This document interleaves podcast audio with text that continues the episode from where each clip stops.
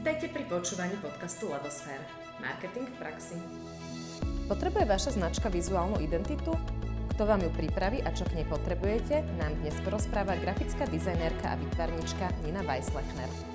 Ahojte. Ahoj Ninka, vítaj v našom podcaste.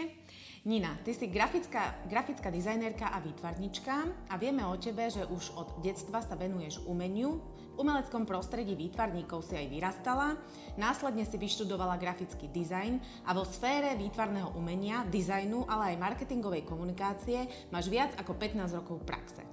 Dlhodobo sa venuješ tvorbe vizuálnej identity pre firmy i jednotlivcov, ale tvojou špecialitou sú artworks, umelecké diela na mieru, navrhnuté a zrealizované pre konkrétny interiér ofisu. Máš za sebou zaujímavé projekty, ten posledný pre Svon, a naša prvá otázka vedie práve k tejto tvojej špecialitke. Vedela by si nám priblížiť, čo to znamená tvoriť artworks a aké krásne veci sa ti doteraz už podarili? No, v prvom rade ďakujem, že, som, že mám túto možnosť uh, byť vo vašom podcaste a že ste ma zavolali a veľmi si to vážim. No, aby som ti odpovedala na tú otázku, tak mne ide v princípe o to, že uh, artworks znamená pre mňa, v angličtine artworks znamená, že umelecké diela, hej, ale ja tam vidím akoby, že taký druhý plán, že art that works, hej, že umenie, ktoré funguje, ktoré vlastne nejakým spôsobom pracuje v úvodzovkách pre toho daného klienta alebo pre, funguje v konkrétnom priestore, pre ktorý je vytvorené. Hej? A ide mi v mojej tvorbe práve o to také prepojenie dizajnu a toho teda voľného umenia, hej, lebo vnímam to tak, že um, akoby, že tradičný výtvarník povedzme funguje tak, že uh, tvorí hlavne akoby, že na to, aby vystavil diela v galérii. A mňa práve baví to vytvoriť niečo na konkrétne zadanie, hej, a, a to, je, to je možno takéto, že ja tam vnímam e, to, že to dielo dokáže byť bližšie už k tomu divákovi, pretože sa vlastne nachádza priestore, kde ten človek sedí minimálne 8 hodín denne, hej, teda tam, kde pracuje, hej, čiže v tom jeho workplace. A čo to znamená pre teba umenie, ktoré funguje? Podľa mňa si to krásne pomenovala, ale v čom je funkcionalita toho umenia? No presne to je to, že uh, tam sa, ja osobne myslím si, že sa pohybujem na m, pomedzi toho dizajnu, ktorý je vlastne akoby, že niečo, čo musí mať vždy nejakú funkciu a uh, ja vlastne sa snažím o to, aby tie diela neboli len, že niečo pekné, čo dekoruje ten priestor, ale vždy majú ešte aj nejakú ďalšiu funkciu, že Okrem toho, že napríklad môžu to byť akustické prvky, hej, prvky teda akoby, že obrazy, ktoré vylepšujú akustiku v priestore, alebo sú to, ako, e, pre mňa tá funkčnosť e, je hlavne v tom, že ja sa snažím, aby to dielo komunikovalo s tými zamestnancami, s tými ľuďmi, ktorí sa vlastne v jeho prítomnosti stále nachádzajú, hej. Čiže snažím sa aj tie diela vytvárať v takej interakcii e, s daným, akoby, s, s, s tými klientami, hej, s ľuďmi, ktorí, keď už teda môžem uh, povedať aj nejaké um, projekty, ktoré som zrealizovala, tak akoby, že takým úplne skvelým príkladom na toto je ten Slovak Telekom, kde vlastne oni keď sa stiahovali do novej budovy, tak uh, my sme s môjim tímom vyzbierali od ich jednotlivých uh, tímov, um, vlastne sme im dali taký dotazník a mali tam vyplniť, že čo sa im páči, aké songy, aké filmy, aké osobnosti, vlastne čo ich inšpiruje, čo ich baví baví, hej. A na základe tohto my sme vlastne akoby, že mali o nich celkom také, že podrobné informácie a teraz z týchto ich lyricsov tých songov alebo ich um, osobností, ktoré ich inšpirujú, výrokov tých osobností, sme im vlastne vytvorili umelecké diela, v ktorých si ešte aj dennodenne môžu oni vlastne to svoje obľúbené objavovať a takisto je to ešte, celý ten koncept je postavený na tom, že uh, tie artworky v rámci daného poschodia ešte medzi sebou komunikujú. Čiže vlastne tebe sa, keď prejdeš z bodu A do bodu B na tom danom poschodí, odohrá nejaký príbeh. Uh-huh. To znie teda fakt zaujímavo, ani som nikdy nerozmýšľala nad tým, že mm, artworks a že vôbec e, výtvarné dielo alebo nejaký grafický dizajn, že môže aj nejako fungovať, že má teda nejakú funkcionalitu a týmto smerom. A teda mi odpovedz prosím, uh, prečo je to podľa teba potrebné riešiť? Hej? Prečo je potrebné riešiť v ofise niečo takéto? Čo to prináša? Máš aj s týmto, máš nejakú spätnú väzbu, alebo ako to ty vnímaš? Jasné. Um, Tak v prvom rade vnímam to tak, že sa mení už taká tá paradigma toho, že uh, ľudia nežijú na to, aby pracovali, ale pracujú na to, aby žili. Hej? A to si myslím, že je taký základný rozdiel už aj hlavne s tými nastupujúcimi generáciami. A vlastne na toto nadvezuje celý, celé takéto nové povedomie, ktoré sa vzbudzuje ohľadom tohoto workplace well-being, keď to mám takto v angličtine nazvať. Hej, ide tam vlastne o celú sadu alebo súbor aspektov, ktorí ovplyvňujú to, ako sa cítime v robote a teraz to, ako sa cítime v robote, potom ovplyvňuje našu produktivitu, kreativitu, vlastne uh, zdravie, hej, koľko dovolen, tá, dovolenky si musím brať na to, aby som sa vyliečila z nejakej choroby a tak ďalej, hej, čiže, čiže a uh, vlastne ten aspekt toho, že v akom prostredí sa nachádzam a pracujem, je veľmi dôležitý. Hej. Ľudia od nepamäti mali tendenciu sa obklopovať krásnom, akože je to pre nás prirodzené, hej, že e, áno, funkčnosť je jedna vec, ktorá je nevyhnutná, ale ľudia proste odjak živa chceli, aby malo to funkčné ešte aj nejakú ďalšiu takú tú estetickú hodnotu. V podstate nás tak navádzaš k tomu, a teraz je to aj veľmi populárny pojem, a to je HR marketing. Pre mňa je to v podstate nejaká súčasť HR marketingu a dosť dôležitá. A, a teda z toho všetko, čo si povedala, mi tak vychádza, že vplýva aj na tú produktivitu toho týmu hej, a na jeho zdravie a na to, že môže byť e, kreatívne, inšpiratívne. V podstate podľa mňa aj na tú značku tej firmy, pre ktorú pracujeme, mm-hmm. alebo pokiaľ tá firma vie e, vytvoriť príjemné, kreatívne alebo inšpirujúce prostredie pre tých zamestnancov, tak majú väčšiu tendenciu sa tam tí ľudia zamestnať, úplne inak ju vnímajú ako firmu mm-hmm. a že v podstate asi to má také vplyv na budovanie značky. Presne. Presne ináč aj toto, čo ste hovorili, ten HR marketing, tak to sú tiež ľudia, s ktorými ja spolupracujem, mm-hmm. pretože vlastne vďaka tomuto artworku sa dá úplne perfektne umocniť takéto, že vizuálne DNA firmy, hej. Mm-hmm. To, čo vlastne tí zamestnanci potrebujú si nejako navnímať na tej emocionálnej alebo takej tej podvedomej úrovni, tak práve tým artworkom ja tomu dokážem pomôcť a je to ďaleko efektívnejšie, ako keď máš povedzme nejaký obrendovaný plagátik uh, typu, že ja neviem, work hard and get paid, alebo čo, hej, ale, ale že keď, keď si vlastne tieto firemné hodnoty ja ich viem pretaviť, myslím si, že tak, eh, takým rafinovanejším spôsobom do niečoho, čo je také priateľnejšie a nie až také otravné, hej, že mhm. vyslovene taká tá prvoplánovosť si viem predstaviť, že môže byť taká, že opozeraná, hej, o za nejaký čas.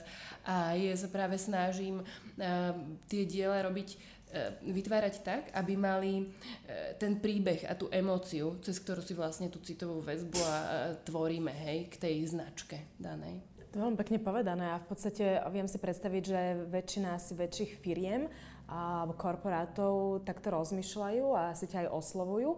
A čo na tom hovoria menšie firmy? Máš nejakú odozvu z trhu, že si to uvedomujú už aj tie menšie firmy, alebo tam to zatiaľ ešte nie je také presiaknuté? Ja to vnímam tak, že toto, um, táto téma je stále viac a viac nejakým spôsobom komunikovaná. Čiže vnímam ten záujem aj práve, že nielen od veľkých korporácií, ale od menších subjektov a už som mala možnosť spolupracovať aj s rôznymi startupmi, alebo momentálne som riešila tiež pre takú jednu uh, rozbiehajúcu sa zahraničnú pobočku hej, na Slovensku, ktorá presne má že jednu miestnosť e, uzavretú v coworkingu v centre Bratislavy a niečo som im tam pomáhala vlastne vytvoriť na stenu také, čo by bolo inšpiratívne pre tých zamestnancov a to ma navádza na takú otázku, že či tieto artworks uh, sú určené skôr dovnútra firmy, alebo je to niečo, čo by som mala rozmýšľať a mať aj napríklad na recepcii alebo pri vstupe? A, a či to funguje teda aj na môjho zákazníka, spotrebiteľa, klienta, že či aj tam je tá rovina podstate ide vždy o nejaký cieľ, ktorý si zadefinujeme mm-hmm. s tým klientom, hej, a tak, t- aj s architektom, hej, tá, ten artwork vzniká úplne v takej organickej spolupráci s klientom, hej, teda s tou korporáciou, pre ktorú ten artwork vytváram, ale veľmi fajn je, keď je tam zapojený aj architekt, lebo vlastne ten má tú víziu, ktorú mm-hmm. e, tomu priestoru chcel dať a častokrát je teda tá kolaborácia potom akoby, že oveľa efektívnejšia a, a dopracujeme sa k takým zaujímavejším výsledkom. No a e, či ide o exteriér alebo interiér. Ako v princípe, akože v tomto nie sú nejaké hranice dané, mm-hmm. hej, akože dá sa, viem si predstaviť vytvoriť niečo aj pre exteriér, ale väčšinou do, doposiaľ som sa pohybovala teda v tom rozhraní, že uh, projekt, ktorý mm, sa začne odohrávať na recepcii ako to ťažiskové hlavné dielo a potom vlastne celá tá myšlienka eh, toho artworku z recepcie sa dokáže ešte nejakým spôsobom vynúť po celom priestore, hej, napríklad v zasadačkách dokážem spraviť artworky akustické, ktoré sú vizuálne nadvezujúce na tú recepciu až po nejaké mm, sklenené priečky, kde nejaké prvky tiež môžu korešpondovať vlastne s tým hlavným, čo je na tej recepcii. Mm-hmm. Takže asi sa môžeme všetky zhodnúť, že Artforce zapadajú do marketingu a že sú jeho súčasťou a že fungujú a že je, má zmysel sa im venovať. No a ešte taká praktická otázka, keď sa pre toto rozhodneme, vieš nám prezradiť nejakú priemernú cenu alebo koľko si máme na to pripraviť, hej?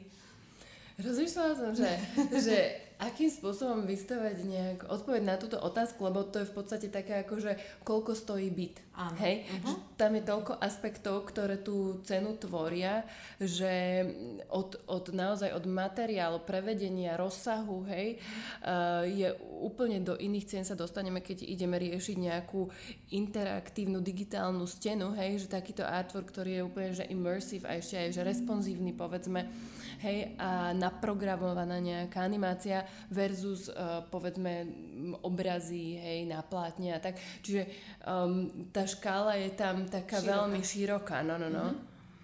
Chápeme. No a prejdeme možno k tej druhej časti, čo by sme ťa chceli vyspovedať, lebo okrem artworkov sa venuješ aj vizuálnej identite. A v podstate možno úplne na úvod skús nám vysvetliť, čo to je podľa teba vizuálna identita. No, to je skvelá otázka. Akože osobne by som povedala, že vizuálna identita je vlastne ten prvý kontakt zna- so značkou, ktorý človek má, že to je tak, ako keď stretnem človeka a vizuálne ma zaujíma alebo nezaujíma, hej. Um, ešte predtým, než prehovorí, tak si ako podvedome, ani nechcem, že súdiť ani nič, ale ako podvedome človek na základe vizuálneho vnemu si rovno už tvorí nejaké obrazy a závery o tom, čo vidí, hej. A myslím si, že o tom to je presne ten branding alebo vizuálna identita, že ona dokáže absolútne udať celý taký ten imič, tón, e, hlasu až, hej, že vizuálne poviem to tak, že, že vlastne je to ten obraz, ktorý, ktorý o tej značke mám, hej. To znamená, že v podstate je to nejaký taký prvý kontakt, na základe ktorého ja si vytváram alebo nevytváram vzťah s tou značkou, dalo by sa tak nejak povedať. Hej? Či tam buď prebehne alebo neprebehne nejaká sympatia. To znamená, že je to asi veľmi dôležité a taká kvalitná vizuálna identita, čo by mala obsahovať alebo ako by mala vyzerať? Sú nejaké parametre, ktoré by mala splňať? Hmm. Asi kvalitná vizuálna identita sa v prvom rade e, od loga odvíja, hej, ale tiež by som povedala, že nechcem to takto generalizovať, lebo myslím si, že sa vždy treba zamerať na to, že čo ten klient potrebuje, hej, jasné, že ako bez loga sa nepohneme mm-hmm. s vizuálnou identitou, ale častokrát je tam už taká situácia, že povedzme máme logo, ktoré môžeme len nejako mierne rebrandovať, ale dokážeme celú tú ďalšiu vizuálnu komunikáciu akoby, že úplne, že od od, od začiatku, od základu nastaviť, hej. A čo potom taký ten komplex vlastne, čo všetko obsahuje vizuálna identita? Lebo zväčša ľudia si predstavia presne, že však iba logo, logo. mám logo a som hotovo. Čo ďalej patrí do vizuálnej čo identity? Čo je toto, čo si povedala, to všetko, to, čo, to, čo potrebujem. No, e, ako, tiež si myslím, že to závisí od danej spoločnosti, hej, že pre veľké, veľké korporácie, ja neviem, automobilky alebo čo je to taká široká sada všelijakých um, vizuálnych komunikačných materiálov od, e, ja neviem, billboardov, letákov, vizitiek zamestnancov až po... Polepy auta. Všetko možné, hej. Mm-hmm. A, a zase pre, ja neviem, predstavím si teraz nejaký, že menší dizajnový concept store, tak e, ten sa musí zasústrediť na úplne niečo iné. Hej. Ten potrebuje mať e, super robený Instagram, ktorý podľa mňa že tiež e, súčasťou nejakej vizuálnej identity značky mm-hmm. a potom sa zamerať treba na nejaký pekný packaging, aby keď si tam niečo kúpim, tak som si to odnesla v peknej taške. Hej. A čo tak, ja neviem, bude mať logo a teraz e, fonty, ktorými píšem, alebo ja neviem, mám prezentáciu, potrebujem nejaké pozadie. Je aj toto súčasťou vizuálnej identity? Určite, jasné, jasné. Fonty a celá takáto, akoby, že do detailu prepracovaná tá vizuálna kultúra je mm, skvelé to mať. A prečo je podľa teba dôležité to mať prepracované, mať to ako keby v jednom balíčku, aby to spolu komunikovalo navzájom? Prečo je to vlastne dôležité? No preto, lebo to tvorí tú nezameniteľnosť tej značky. Aha, uh-huh, áno, to znamená, že v podstate si tvorím nejakú, to je tá identita, hej, tvorím sú, si tú svoju vlastnú autentickosť a závisí od toho, že čo chcem... To ma tak navádza na druhú otázku, že uh, povedala si, že podľa potrieb. A čo keď spoločnosť dnes má takéto potreby a o rok bude mať iné potreby a ďalší rok iné. Má za každým meniť celú vizuálnu identitu alebo treba na to myslieť na začiatku alebo čo? A čo to vlastne znamená rebrandovať? Lebo to je tiež veľakrát otázka. Mm-hmm. Tak ako podľa mňa, že tie požiadavky na značku sa vždy vyvíjajú. Čiže jasné, že teraz nehovorím, že má niekto meniť design manuál každé dva roky, ale um, je nutné s tou značkou vizuálne pracovať podľa toho, že akým smerom sa uberá a kam rastie. Hej. Čiže myslím si, že to, tieto funkčné faktory, že to je, to je že prvotné, čo, čo potrebujeme nejako analyzovať a potom aj nejaké ciele hej, tej, tej značky, že čo chce dosiahnuť. Ja neviem, niekto sa zrazu chce zasústrediť, ja neviem, výrobca nejakých nápojov e, sa chce zasústrediť na nejaký nový segment, hej, a, a podľa toho treba nastaviť vizuálne tú komunikáciu tam, hej, podľa cieľovej skupiny. A mení sa to potom od základu, alebo sa to rebranduje znamená, že dorába, alebo sú tam rôzne cesty a závisí od toho, že čo chceme dosiahnuť. No presne, podľa mňa aj ten rebranding môže mať rôzne zadania, hej, že jedna vec je, že komplet akoby, že prekopať tú značku a ne, akože od loga, hej, a nejaká alternatíva 2 môže byť iba taký akoby, že facelift loga, hej, čo si myslím, že sa deje mm, u takých nejakých známych značiek častejšie, lebo tam vlastne stále pracujeme s tým pôvodným nejakým logotypom, hej, od fontu až cez nejaký ešte, ešte vizuálny prvok v tom logu, ale on sa akoby, že iba nejako updatene tak, aby bolo jasné, že je súčasný, hej, lebo ten grafický dizajn, on sa stále tiež akože má no, trendy, hej, a, a vlastne my potrebujeme aj niečo, čo je značka s tradíciou povedzme 100 rokov mať akoby, že vizuálne aktuálne, hej, aby to nepôsobilo, že fúha, že tak toto je už pre moju babku. Takže... A keď sa vrátim tak na začiatok, si poviem, že dobre, tak potrebujeme nové logo a, lebo teda som podnikateľ a neviem, čo všetko obnáša vizuálna identita, tak vlastne s čím treba prísť uh, za grafickým dizajnérom, čo mu treba dať ako zadanie na to, aby ty ako grafický dizajner si vedela pripraviť nielen to logo, ale aj nejaké celé to spektrum, čo k tej vizuálnej identite patrí. Čo by malo byť obsahom toho zadania? Myslím si, že dobrí dizajnéri si kvázi vedia už to dobré zadanie nejako vypracovať s tým klientom, hej, že už sú natoľko skúsení, že vedia, že aké otázky sa majú pýtať. Podľa mne teda osobne vždy pomôže, keď mi klient um, kľudne aj ukáže len nejaké z Pinterestu referenčné vizuály, lebo tam sa viem potom s ním konkrétne baviť o tom, že čo sa mu na tomto páči, hej. A vlastne z takých tých otázok, ktoré možno pôsobia úplne jednoducho, sa dokážem E, v nejakým spôsobom vcítiť do tej e, emócie, ktorú on vlastne chce do tej značky um, nejako infiltrovať. Hej, infiltrovať presne a v princípe je to asi akože uvediem príklad, že niekto mi povie, že dobre, daj tam nápis a chcem tam slniečko. Hej, a ja ako dobrý dizajner viem, že keby som tam dala slniečko, tak to nemusí úplne najlepšie vypáliť ale viem už odčítať to, že dobre, tak to slniečko pre ňoho možno znamená, že ja neviem, to má symbolizovať pohodu, hej? A má to mať taký akože teplý, teplý feel. No, no, no. Čiže to je asi o takom tom, že tie skúsenosti a to know-how, že, um, že, že vedieť odčítať, že čo, čo ten klient myslí tým, čo hovorí. A stalo sa ti už, už že si to chcela odčítať, ale proste ten klient nevie, je zmetený, možno jeden deň chce to, druhý deň to, potom počúva susedu, potom počúva ja neviem, nejakého iného Kamaráta, človeka, kamaráta, ktoré, ktorý, ktorému vzhliada a menia sa mu názory, čo potom, ako, ako ho upratať, alebo čo odporúčaš? Akože ja si myslím, že firmy práve na to majú marketingové oddelenia, aby tam nefungoval tento inštitút chodbového prieskumu.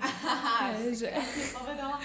lebo um, akože chodbový prieskum je, že podľa mňa, že prirodzená vec, hej, že to, ja to nejako to nechcem vyhnúť. degradovať, ale ako úplne aj chápem, že, že človek rád tú zodpovednosť preniesie aj na všetkých ďalších, aj, až po upratovačku. A a týmto, ako naozaj, to, nechcem to nejako, že že zhadzovať, ja, ja tomu rozumiem, že tí ľudia sa potrebujú poradiť, hej, lebo každý vizuálne vníma veci inač, hej, ale zase, keď máte niekde marketingové oddelenie, tak akože tam sú ľudia, ktorí majú dostatočné know-how na to, aby vedeli e, správne ukočírovať všetkých tých ostatných, ktorí sa k tomu vyjadrujú, pretože možno hovoria aj viac jazykom kmeňa tých dizajnérov, hej, čiže je tá spolupráca potom ľahšia. Ale povedzme, že keď hovoríme o artworks a ja sa tam častokrát stretávam s tým, že že vlastne to umenie je ešte také viac neuchopiteľné pre ľudí ako grafický dizajn. Čiže áno, treba sa podľa mňa obrniť, že extrémnou dávkou trpezlivosti a mm, potom akože práve v tomto mne osobne veľmi pomáhajú tí architekti, pretože e, častokrát ja som v pozícii, že sa bavím s ľuďmi z vedenia, hej, s nejakými CEO z danej spoločnosti keď teda to náhodou neriešim s marketingom, lebo, lebo to je fajn, keď sa tieto veci riešia s marketingom, ale akože e, tí ľudia na tých vedúcich pozíciách tiež chcú o tom mať nejaký pojem.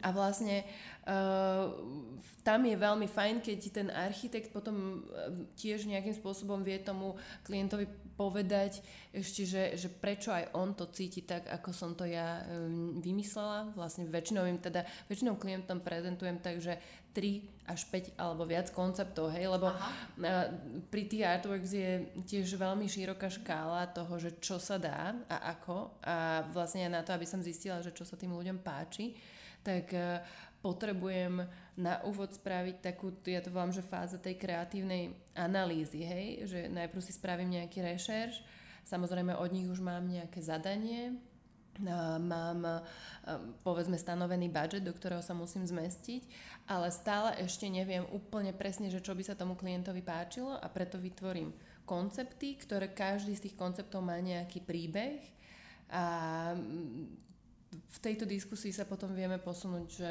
ďalej. Ono je to možno dobré aj pre toho klienta vo finále, lebo pravdepodobne k niečomu inklinuje a keď vidí ďalšie príklady, tak si to vie tak sám vyhodnotiť a sám seba vykalibrovať, že či naozaj a, ten jeden, a, ku ktorému na začiatku inklinoval, je ten finálny, alebo proste aby mal niečo na porovnanie. A predpokladám, že tak ako si to teraz spomenovala pri tých artworks, tak to funguje asi aj pri tej vizuálnej identite. E, Že tiež asi robíš nejaký rešerš, máš zadanie teda, potom robíš ten rešerš a potom prídeš s viacerými návrhmi, ktoré, ktoré s klientom diskutuješ. A možno k tomu ešte taká ako keby otázka, že taká tá praktická, lebo ja si predstavujem teraz, že nás počúvajú naozaj nejakí podnikatelia, nie sú to veľké korporácie, ktoré nemajú veľké marketingové oddelenia, tak eh, čo môžu čakať, keď sa vrátim k tej vizuálnej identite, že teda uh, okrem loga a jeho potom aplikáciu na nejaké vizitky, polepy, čo ešte je teda súčasťou toho balíka, že čo je napríklad v tom brand manuále, čiže v nejakom manuále, ako by mal používať, boli tu spomenuté tie fonty, že neviem, farby, alebo čo je ako keby tým obsahom, že týchto 5 vecí musí vizuálna identita ako základ obsahovať. No tiež by som to takto akoby, že úplne nechcela takže že striktne pomenovať, že týchto 5 vecí, aj keď ja chápem, že je to oveľa ľahšie na, pre ľudí na pochopenie, že 7 vecí, ktorým sa musíte vyhnúť, keď robíte Alebo tak týchto ďalej. musíte mať, inak... Vizuálnu identitu, no presne, presne, hej, čiže 7 vecí, ktoré človek musí mať, keď tvorí vizuálnu identitu. No um, ja si tiež, proste myslím si, že je to fakt, že od prípadu k prípadu, ako keď, ja neviem, mám klienta, pre ktorého riešim, eh, že je, ja neviem, dodávateľ, neviem, už si vymyslím teraz, že topánok, hej, tak eh, potrebuje úplne iné veci ako, ja neviem, producent nejakých domácich e, šťav, hej, alebo že fakt podľa mňa, že nedá sa to tak zo všeobecne povedať, lebo, ale jasné, akože, dobre, každý potrebuje logo, každý potrebuje asi vizitky a...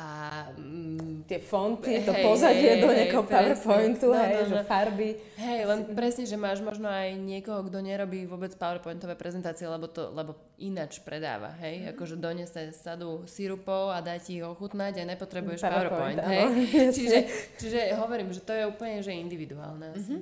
Uh-huh. A dobre, takže už vieme, že teda potrebujeme sa sústrediť na nejaké to zadanie. Čím lepšie zadanie, tým krajší výstup predpokladám a autentickejší pre mňa. No a teraz uh, stojím pred otázkou, že ako si vybrať toho grafického dizajnera. Mm. Existuje nejaký zoznam, T- teda aby som nemusela robiť ten chodbový prieskum alebo susedský prieskum, lebo to fičí, alebo dať to na Facebook ako status. Mm-hmm. Uh, pretože to je veľmi populárne, ale existuje aj nejaká oficiálna cesta, alebo je to naozaj len o tom, že o známostiach? Možno asociácia, zoznam alebo niečo, no. že kde sa vieme... Alebo nejaká prezentačná platforma prác, mm. alebo niečo. Akože áno, z týchto prezentačných platform asi Behance je taký mm-hmm. jej mhm. pre kreatívcov. Dribble je konkrétne pre grafických dizajnérov, ale ešte som nejako nezistila presne, že ako sa tam preštrikovať, lebo, lebo tam to funguje na základe nejakého výberu a e, ale ok, akože povedzme, že tam teda asi sa dajú nájsť tí najlepší alebo tak, ale Instagram, hej, mm-hmm, podľa mňa okay. dnes čokoľvek, čo hľadaš vizuálneho, tak nájdeš na Instagrame Čiže myslíš si, že väčšina týchto grafických dizajnerov, ktorým na tom záleží teda, aby sa o nich mm. vedelo, tak sú na Instagrame, hej? že tam si to môžem nájsť, tú prácu. No snáď, ako jasné, že máme z Centrum dizajnu, Design Centrum, hej, Slovenské mm-hmm. Design Centrum, Um, no tak to my kde, nevieme, keď, takže aha, až také jasné to nie je. Čiže áno, existuje Slovenské centrum dizajnu alebo design centrum, musím si pozrieť, že ako sa to presne volá, ale um, oni by mali združovať vlastne dizajnerov, či už grafických alebo produktových.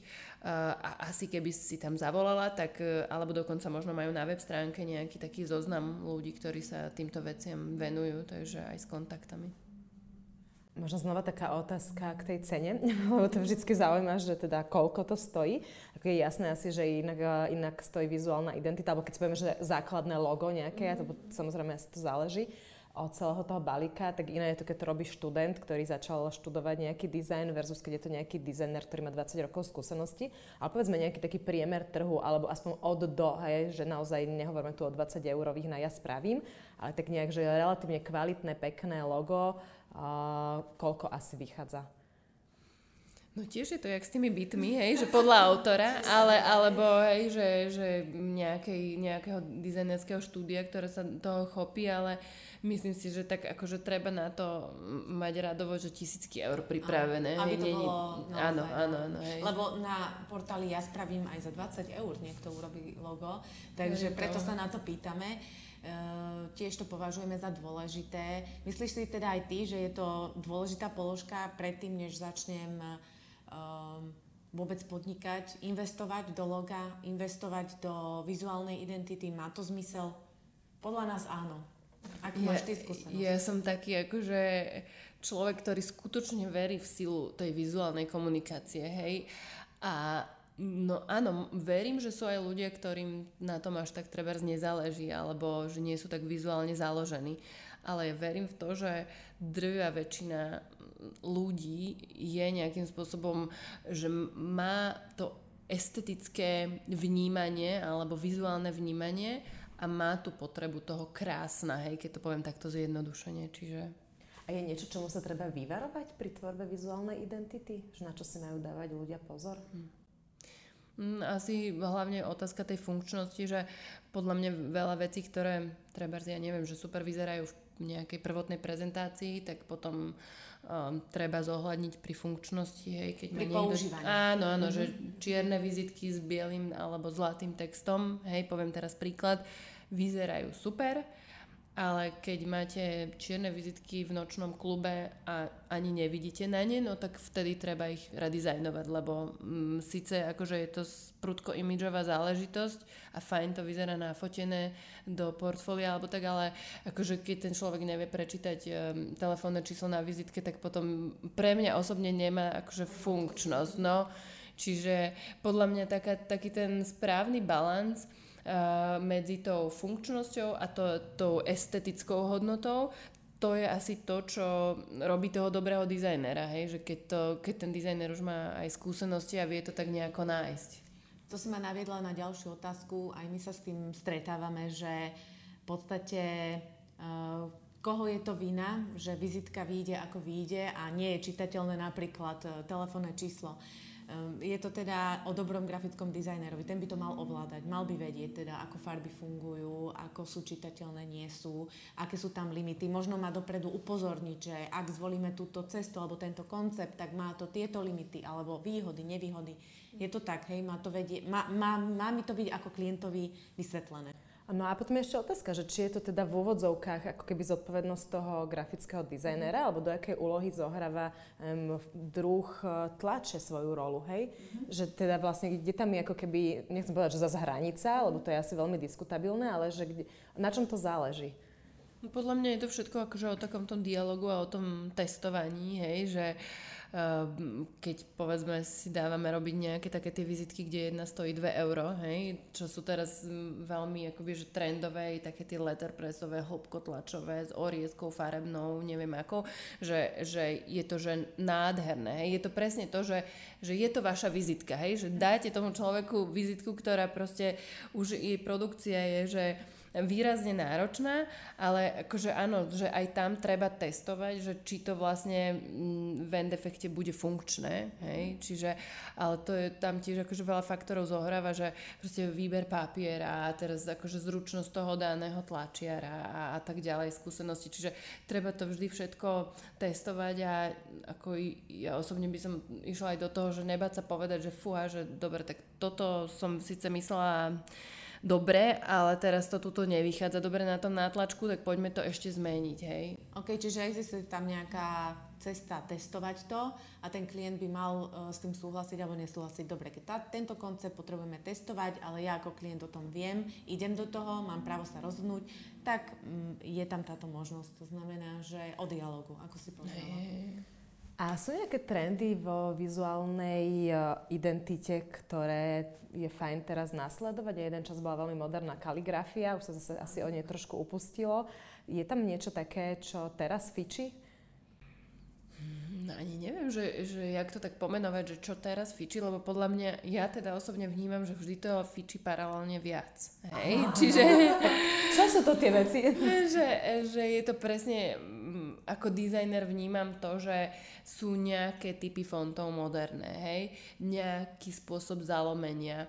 Um, ja neviem, keď sa bavíme o tom, že teraz, no tak akože veľa je rôznych takých hipsterských symbolov a áno, presne tá kaligrafia, taká tá akože brášová kaligrafia, to je to, to tak akože na istú skupinu značiek to tak celkom dobre funguje. Uh, Čiže tých trendov je podľa mňa veľa, to sa tak stále tak organicky vyvíja a je dokonca vnímam také, také že aj že recyklácia tých trendov, že že za pár rokov sa to vždy tak nejak vráti. A... História sa opakuje. No, hej? presne. No, ja, sa, ja sa teda teraz musím opýtať, lebo mňa, mňa to veľmi zaujíma. To, to máte niečo ako, že modné prehliadky, kde niekto príde a povie, a dnes te, na túto sezónu sú tieto trendy a vy sa ich naučíte a používate, alebo jak to funguje, hej? Kto udáva ten trend? Alebo... No, to je ináč super kde otázka. to vzniká? I, no, to je, to je super otázka. Akože, myslím si, že je to také, že jeden sa inšpiruje druhým, hej? A jasné, že to ide ruka v ruke s technológiami, hej, že výrobcovia papierov stále niečo nové ponúkajú a mm, akože podľa mňa to ide potom presne aj, že ruka v ruke s tou funkčnosťou, hej, že niečo, čo musí fungovať na nejakom web banneri, hej, tak e, to povedzme ovplyvní mm, zase nejaké iné prvky vizuálnej identity aj v printovej forme, hej. Dobre, a teda tá, tá B otázka, že máme tu teda nejaké trendy, do akej miery ich máme nasledovať alebo nemáme, aby sa nám nestalo, že vlastne dnes urobíme logo podľa trendu a ono nebude konzistentné, hej, a naše plány sú dlhodobý rast, hej, cez niekoľko rokov, takže čo odporúčaš? Ja si myslím, že je to tiež individuálne podľa toho, akú značku budujeme, že keď má klient zámer, že buduje, tvorí značku, ktorá má fungovať na trhu najbližších povedzme 70 rokov, že to je jeho vízia, tak samozrejme ten uh, sedliacký rozum aj dizajnerovi povie, že OK, že nadčasovosť je asi tá správna cesta. A potom zase si myslím, že sú značky, ktoré práve vedia vyťažiť z tej úplnej trendovosti, hej, ako ja neviem, nejaké mm, kaviarne alebo uh, predajcovia tenisiek alebo tak, hej, kde vyslovene, že je cieľovka e, ľudia mladí, ktorí akože na tom trende si fičia a preto mm, akože je fajn tam vyslovene, že ísť po tej trendovosti a akože nejakú nadčasovosť asi extrémne neriešiť, lebo zase keď o pár Lebo rokov... nie je potrebná. Áno, presne. No, Nina, my tak záverom našim hostom vždy dávame tie isté otázky a jedna z nich je, že čo pre teba osobne znamená výtvarná tvorba a grafický dizajn. Výtvarná tvorba a grafický dizajn a všeobecne v podstate, že vizuálne umenie, že moja taká celoživotná láska. Čo by si odkázala našim poslucháčom v súvislosti s marketingom? No, že asi ešte predtým, než sa pustia do tvorby vizuálnej identity, tak eh, by si mali v podstate vytvoriť takéto nejaké DNA alebo takúto marketingovú stratégiu tej ich značky. A s tými ma skvele pomôžete. A, áno. a vlastne však máme aj tú skúsenosť, že keď ja mám zadanie od vás, tak mne sa oveľa ľahšie tá vizuálna identita spracováva, lebo je to také, že doslova, že taká štúdia, taký elaborát, hej, kde, kde ja mám toľko záchytných bodov ako dizajner, že naozaj, že ten výsledok môže byť oveľa lepší a myslím si, že aj oveľa efektívnejšie sa k nemu vieme dopracovať. Bolo veľmi pekne na záver, ďakujeme. A v podstate ďakujeme za celý tento rozhovor. Bol veľmi zaujímavý. Verím, že sme sa nielen my, ale aj naši posluchači dozvedeli veľa nového a želáme ti, aby sa v tvojej tvorbe ti veľmi darilo, aby si bola úspešná, aby ťa stále tak naplňala, aby tvoja láska k tejto vizuálnej Vizuálnemu umeniu. k vizuálnemu umeniu stále prekvitala. Ďakujem a držím palce aj vám. Ďakujeme. Veľa pekných projektov. Ďakujeme. Lúčime sa aj s vami, naši poslucháči, a veríme, že ste sa dnes niečo nové dozvedeli. Nezabudnite sa stať odberateľom našich podcastov, dať like nášmu Facebooku či prezrieť si našu webku.